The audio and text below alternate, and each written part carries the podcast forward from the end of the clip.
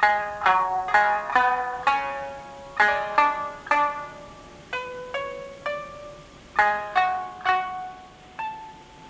倉澄子の着物でお出かけ。あなたもタンスに眠っている着物を取り出して一緒におしゃれを楽しんでみませんか？この時間は着物が大好きな私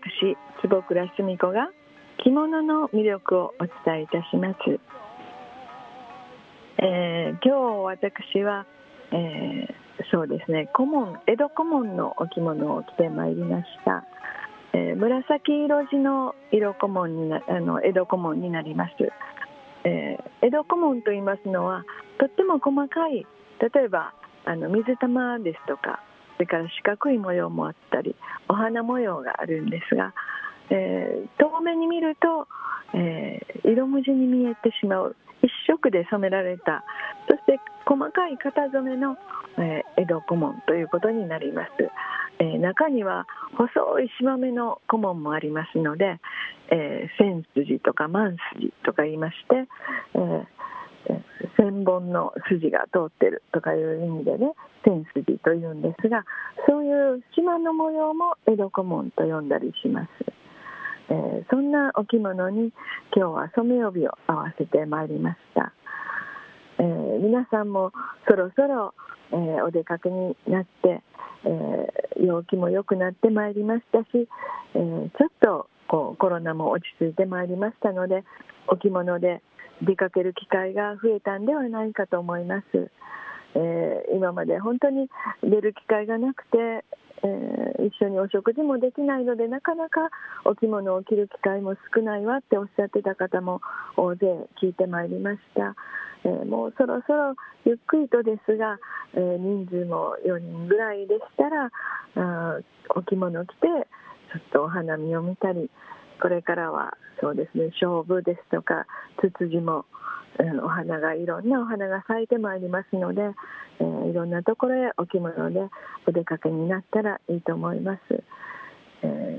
私も、えー、5月になりますと三室戸さんへよく出かけます、えー、あそこはお庭が広いですので、えー、ツツジがあったり藤棚があったりそれから、えー、2月にはしだれ梅もたくさん、えー、植林されたようで、えー、来年が楽しみだなと思って、えー、ニュースを見ておりました、えー、そんな感じで、えー、これからそれから6月になるとアジサイも咲いてまいりますので、えー、ちょっと遠出をしてミムロードさんへ出かけるのもいいかもしれません、えー、そんな時に皆さん顧問でお出かけになるとは思うんですがどんなコーディネートをしたらいいかなというのをよく聞かれます、えー、まずあの基本的な顧問のコーディネートのお話を今日はしたいと思います。えー、先ほど私が今日着てます江戸古文の話をしましたが古文と言いますと、えー、全体に柄が入っていまして、えー、上下がない上下がない例えばお花が上向いてるのがあったり下向いてるのがあったりそれから葉っぱが上向いてるのがあったり下向いてるのがあったりその上下がないのが古文といわゆる言われるものです。で上向きばっかりお花が上ばっかり向いてるのはもうつけ下げという部類に入ってまいります。で普段よくお出かけになられるのは顧問のお着物ということになります。そして、えー、大きな柄の顧問ですとか小さい柄の顧問柄それから島目の顧問柄それもいろいろございます。それに合わせて帯をどんな色にしようかとコーディネートをします。で帯をまず選ぶ方法ですが着物の柄が細かい模様でしたら帯は無地ですとか大きな柄のポイント柄の帯を選びます。そして逆に、えー、着物に柄が少ない場合そうすると帯に、えー、柄が多い帯とか格子の柄とか島の柄とか、えー、そういったものを選びます。そして色目としましては着物の色の柄の一色を帯に持ってくる。例えば八掛の色もそうですしお着物の裏の八掛の色の同じ帯の色を合わすとか。それから着物の色が例えば白っぽい色でしたら濃い色の帯を合わすとか。反対反対色の帯を合わすとか。そういう感じ。それから全く同系色の着物と同系色の帯を合わすとか。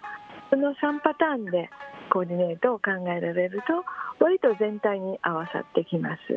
そして小物の帯締め帯揚げはもうお好きな色を選んでいただいたら例えば着物の中の一色を選ばれたらお着物と帯との中間に合わさっていいんじゃないかと思います。割と顧問はあなたのお好みを好きなように合わせてお出かけになるといいと思います。ぜひタンスの中の着物を取り出して